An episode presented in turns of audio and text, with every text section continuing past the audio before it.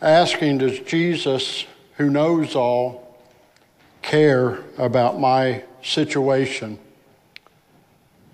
Does he know and does he care? And today we're talking about depression and loneliness. So read with me. We're in 1 Kings chapter 19, starting at verse 9, about an episode in the prophet Elijah's life.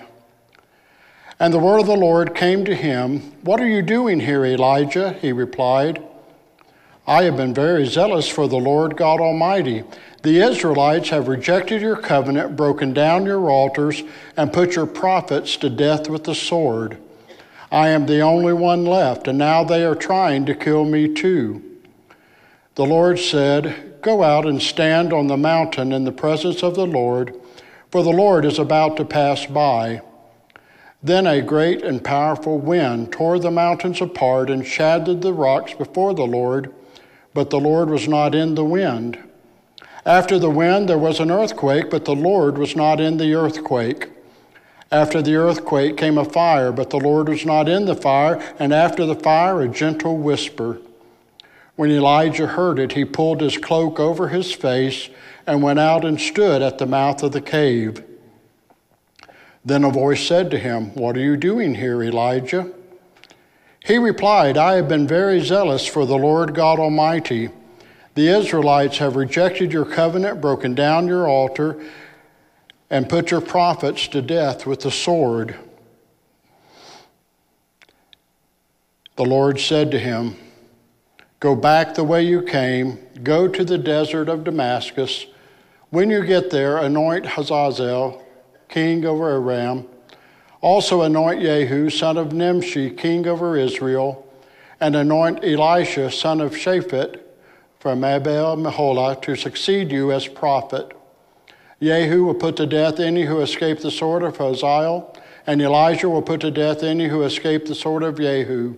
Yet I reserve 7,000 in Israel, all whose knees have not bowed down to Baal, and all whose mouths have not kissed him. Bow with me in prayer. Our most precious Heavenly Father, we love you so much, and we thank you for this scripture that speaks to us. Open our minds and hearts to what you would have for us to hear, to help us to know how much you care, how much you love us, so that we may praise and worship and glorify you even more. It is in Jesus' name that we pray. Amen. I want to give you some backstory to this story about Elijah. That was the end of it. You, are probably familiar with the story, but I want to refresh your memory. Ahab had become king of Israel, the northern kingdom. I've got a map to show you how that was broken down. The blue is the northern kingdom of Israel, the orange below is Judah. After Solomon, there was turmoil in the land. Of course, Solomon while he loved God and honored him, did disobey God and do some things that God wasn't pleased with. And the nation split after that into two kingdoms the northern kingdom, the southern kingdom. And it can get confusing as we read because the northern kingdom is called Israel and the southern kingdom Judah. And so other times when we talk about Israel, we mean the whole part of the land. And during this period, we're only talking about the northern part. Ahab was king of the northern part, and he was a wicked king, did not honor God at all. He had prophets of Baal. And so God issued a decree that there would be no rain for many years. The story picks up three years later after severe drought. And Elijah had been sought for by Ahab. Ahab tried to find him. Ahab would have killed him or entreated him at best and killed him at worst. But he couldn't find Elijah. God had protected him. Well, God comes to Elijah and says, You need to go present yourself to Ahab. And so he does. And it's interesting the response, and we, we hear that response in our world today. When Ahab came to Elijah and saw him, he says, Is that you, O troubler of Israel? Elijah was blaming the problems of Israel on Elijah. Elijah was the messenger.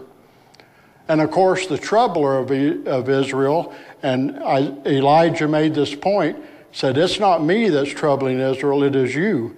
King Ahab because you fail to honor God. And then he said, Let's put it to a test. You call all your prophets of Baal to Mount Carmel, and I will be there, and we will see whose God is God. And Elijah also makes a challenge to the Israelites because the Israelites had turned away from the ways of God. And he challenged them to decide whom they were going to worship, that they were going to see the mighty hand of God. And so Elijah gives the prophets of Baal the first shot. They set up their altar. They take a bull, they sacrifice it on the altar, and then they began their entreaties to the god Baal, little g, their god, the one they worshiped, to come and consume the sacrifice all day, all morning, they chanted, they jumped around, they did their thing, and nothing happened. Elijah starts to taunt them and says, Maybe your God is asleep. Maybe you need to shout louder. So they went into even more frenzied effort. And of course, Baal doesn't respond. Of course, Baal is not real, he was a fabric of their imagination, their contrivances. So Elijah says, Okay, my turn. They build the altar, stones representing the 12 tribes of Israel. They put the bull on it, and then Elijah starts showing off a little bit, showing out. He says, Come, drench it with water. So they bring water and they drench the altar with it. He says, Do it again. So they bring another and they drench the altar. He said, Do it a third time. They do it a third time. They drench. There's so much water, it's standing in the trough around the altar. Now remember, the land had been in drought, so the land would have soaked up the water readily. So that tells you just how much was there. And then Elijah issues, just praise, just a simple prayer, asking God to come and glorify himself. And instantly a fire from heaven came down, and we're told that it consumed the bull sacrifice, it consumed the altar, and it licked up all the water in the trenches. A mighty and great victory. There were 450 prophets of Baal there, and just one Elijah up against them. It had to be a tremendously emotional day, strenuous day for Elijah, standing before all of those who would readily kill him, uh, were their God to have responded. As it is, Elijah is able to turn tables on the prophets of Baal, and he orders all of them killed. And they do that. Then he says, Get ready, O king, talking to Ahab for a storm's coming. And he sends Obadiah and he says, Look to the west. Obadiah looks, he doesn't see anything. Look again, Obadiah. He sees a small cloud form. Then he tells King Ahab, You better get on your way to Jezreel because a storm's coming and your cart will be mired in the mud. So Ahab sets out, and sure enough, a fierce wind comes up and a, a great thunderstorm comes. And Ahab starts uh, the chariot towards Jezreel, some 30 miles away. Elijah sets out on foot running to get there, and he gets there ahead of them. They get to Jezreel. Ahab tells Jezebel, his wife, what had happened, and she swears that she's going to kill Elijah. Elijah then, fearing for his life, he takes off to Judah. And he goes down to Beersheba, which is about 113 miles on foot. Takes him a while, of course. And all of this is important because we're setting up Elijah's physical and emotional state. When he gets to Beersheba, he, uh, he continues on his journey. He's, he's fed, an angel comes, nourishes him, and he continues on his journey, and he goes down to Mount Horeb. Many think that's also Mount Sinai from Moses' days, to the bottom of the Sinai Peninsula and hides in a cave. And that was another 275 or 260 miles.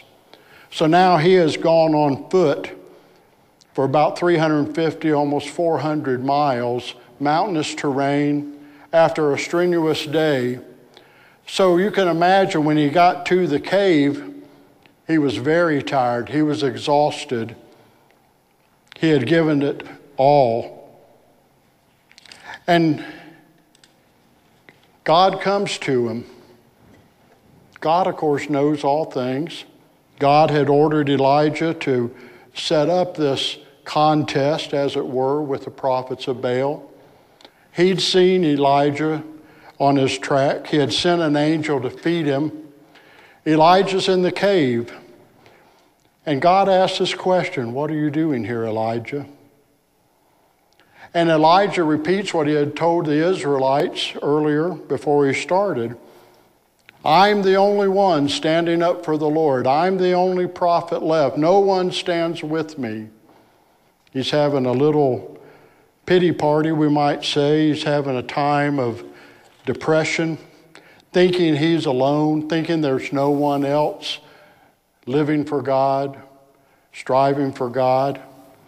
And then God does this display that we read about. God has a massive storm come up. Elijah realizes God's not in that storm. Then an earthquake comes and shakes the mountain and knocks the rocks down. And Elijah too realizes that God's not in the earthquake.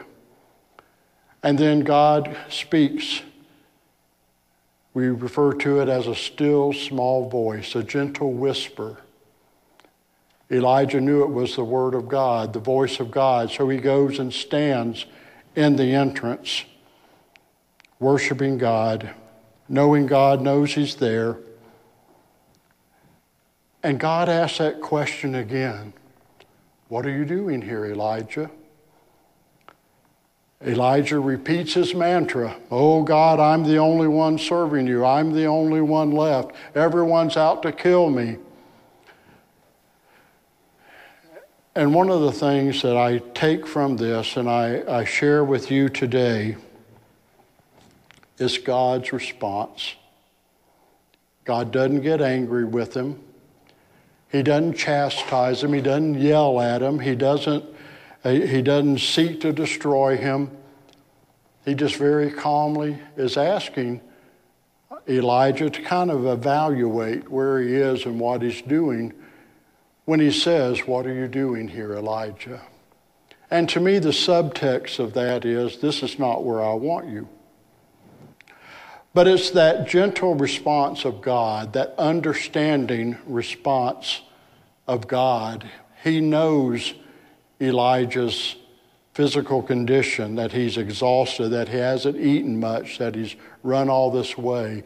He knows the turmoil it was, the, the uh, emotions and the intensity of standing before the prophets of Baal and all the people of Israelite representing God. He understands that Elijah is exhausted. I shared with you many months ago, not long after I first came, a quote by Vince Lombardi, coach of the Green Bay Packers, one of my favorite teams of years past. Vince Lombardi made the statement fatigue makes cowards of us all. When we're tired, we just don't have that constitution, that strength to stand strong as we can when we're rested. And that's where Elijah was. He was fatigued, he was tired, and he felt alone. He felt abandoned. And I don't know all that went in his mind. Perhaps he felt that it was unfair that here he had stood up for Almighty God. He had faced down the prophets of Baal and Ahab, and here Jezebel threatens his life. Why wouldn't God protect him? Why wouldn't God keep that from happening? Maybe all these kind of things went through his mind as he's trying to digest everything going on. The scripture doesn't tell us that. It's conjecture. We don't know. But it would make sense that he's wondering all these things. God speaks to Elijah while God is all powerful, while God can shake the foundations of the earth, he was speaking to Elijah and said that he's not in that power, but he's present, quietly speaking to us, teaching us, leading us, guiding us, and encouraging us. And so Elijah is in this place. As far as he was concerned, he's the only one standing up for the Lord. I made a statement recently in my uh, lesson on the five love languages that perception is reality. And perception really isn't reality, but how we perceive a matter, how we perceive what's happening, is what we act upon. Our perception of something molds our reactions. And so Elijah perceived that he was the only prophet and he thought he was facing undue persecution, undue loneliness. Loneliness is not the same as being alone. If you've lived many years and if you've had time, you know that. Sometimes when you're alone, you feel fine, you might kind of like it. It's a little calm, you can read the book you want to read, watch what you want on TV and you can be lonely in a crowd. You may have experienced that. You may have been in a great big throng of people, and yet you felt alone. And that typically comes because, again, we think we're the only ones and no one knows our situation. No one knows the pain I'm feeling. No one knows what's going on with me. And so, even though we may be surrounded by many people, we feel alone. And it's not a pleasant feeling. We humans are made as social creatures. Recently, in studying, I came across again Genesis chapter 2, specifically verse 18. And God is there in the garden with Adam he uses Adam to name the animals. The animals would have had no fear of, of Adam. He, had to, he didn't have to worry about the lion eating him. He was able to enjoy God's creation. God came and communed with him directly. But God realized Adam needed a little more. He needed human companionship. And in 218, we have recorded the Lord said, It is not good for man to be alone. I will make a helper suitable for him. And then he put Adam to sleep. He created Eve out of Adam. He gave him a companion, a helpmeet. And this is not, while this is referring specifically Adam to Eve, it's true for all of us. We all need people in our lives. We all need a friend. We all need companions. That's a normal way of the way we, met, we are made. And so when we're feeling alone, it's a painful thing. God knew all this. He knew Elijah needed friends. He knew Elijah was exhausted. He knew Elijah was feeling depressed and alone. But he didn't react in judgment or criticism he didn't say, you're, you're, you're not being faithful. You should know better than this. You know me. You know I'm God. That should be enough for you, Elijah. No, he just quietly urges him. He doesn't reprimand him. He just says, What are you doing here? God knew why Elijah was there, but he needed Elijah to figure it out. God knows where you are. He knows why you are where you are. He knows the forces that have worked in your life, the things that are going on, but also the things in your past that have molded you, that have created how you react to situations. We all have that impact of the past. You may have a, uh, I call it like a tape in your head that runs of something someone said to you many, many years ago. I, I have one that my mom, in exasperation, said to me one day. She said, Wes, all the other children seem to know when to settle down, but you don't. You just keep on pushing it. And that's obviously still in my head today. We have those little tapes, those things running, and they all affect how we live and go about our day. And God knows that. He knows what you're trying to overcome. He knows uh, the challenges you've felt. He, he knows the traumas you've been through.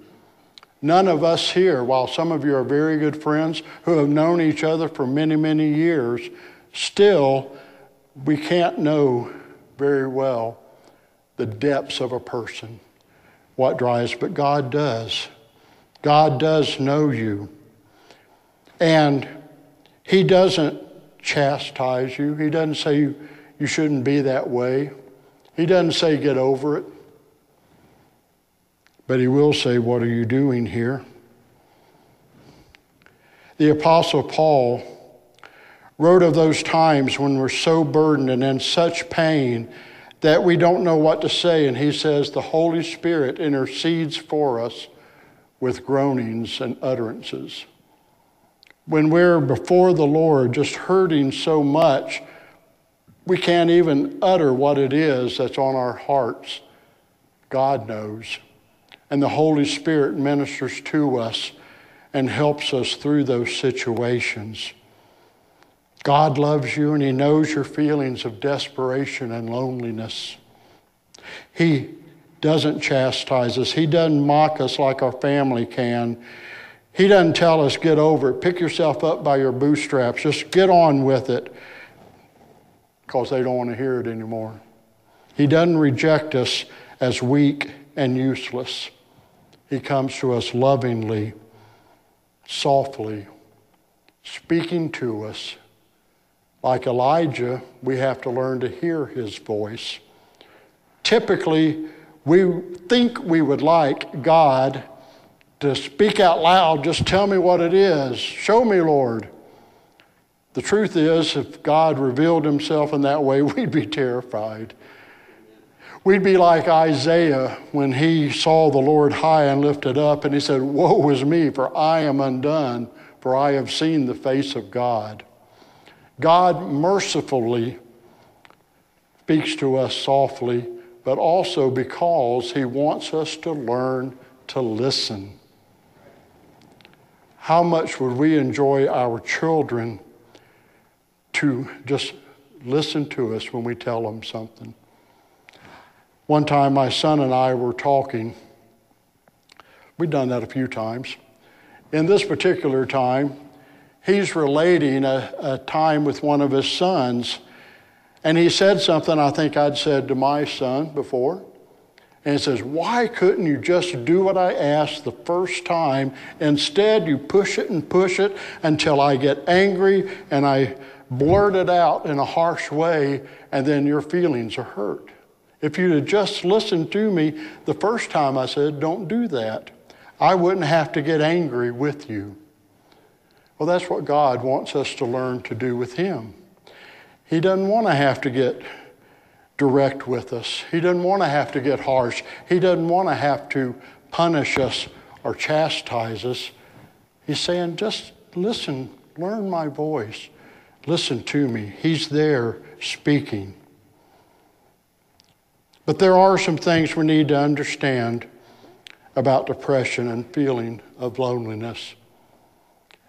And first, I want to start with this to remind you that sometimes, most of the time, depression and loneliness is a short lived feeling. It's a moment we go through because we're tired, because an event has happened, uh, and, and over time we rest or we get over it. There are those times, but there is also clinical depression. It's a real illness. It's a misbalance in our body, just as any illness is. And if you struggle with ongoing depression, especially when there's not really anything you can point to about why you're depressed, I urge you to see a professional. It is, there are physiological bases for clinical depression, and it's important to not be ashamed, to, to not be afraid to seek out that help, and to find someone who knows. Maybe it's medicine, maybe it's counseling. But it's a very real thing, and we need to understand that in each other. We need to understand that those who are struggling with depression, and it can get so bad they can't get out of their bed and function, they can't get up and feed their children, they're not just weak or lazy. It's a real debilitating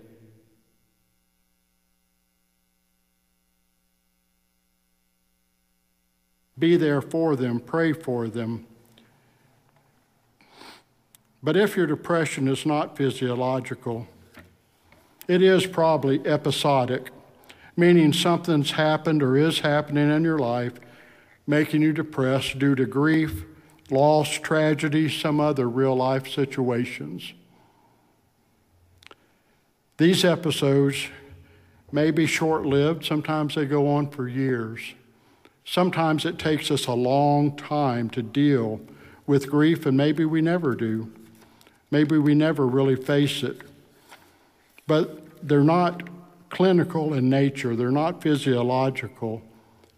And we can come out of that if we will, if we'll do our trusting in God, if we will look to Him. Like Elijah, your, those feelings of depression may come from a bad time, fatigue. And this is where a group of good friends can help, and especially a very close friend who cares enough to not let you make decisions while you're depressed. It's important for us to realize that I am tired and I'm not thinking properly.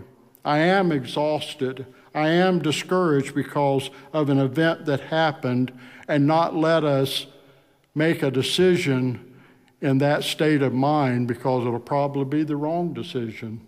That's reacting from the pain from the moment. We need to be clear headed, and it's wonderful if you have a friend who can ask you and help you to take a breath, sleep on it overnight When God encountered Elijah, he listened to Elijah's reasons for his actions. He didn't rebuke him again. God just said to him, Get back to work, get busy. God said that. He, often the solution to depression is time, but not time moping around in the dark, eating half gallons of ice cream at a time. That gives you more to be depressed about. Often, that solution is to get up, to get back into your schedule. And that's where a good church family can help. As you worship with one another, you start learning each other. You develop a love for each other. And you can undergird each other. We undergird each other with prayer. We undergird each other with an arm around the shoulder. Or if it's appropriate, a hug. A hug can help so much. And, and that's where a good church family can help. They can know of your situation. Hopefully, you'll feel safe with someone to where you can share in depth what's going on. They can give you a place of fellowship and a place where you can help others. You see, often the way out is helping others. God reminded Elijah that regardless of how he felt, he wasn't alone. That's one of the big lies that we accept that I'm alone and no one's going through what I'm going through. But the reality is, as humans, we tend to face the same situations. Someone's going through what we've been through. We watched that video last week, Drenched, where the man shared that at one time he was not treating his wife right, he was not doing his work, he was lying, but he had discovered grace and forgiveness. Your situation is a mountain in your eyes that no one is climbing, but that is a misperception. Every one of us at one time or another is facing huge challenges. And so we need, by faith, to just know we are not alone. And we need, again, to accept each other that when, when one is down, we're not critical or judgmental, we're supportive. And maybe next week, a month, a year, we're the ones down with the tragedy and they're through theirs, and we can minister to each other in these times. And we can do it with a common foundation of faith in Jesus Christ, with a common person within us, with a common power that we can share with each other, and we can relate Scripture to each other that God is real and He knows and He cares. One of the ways to defeat depression and loneliness is to read God's Word.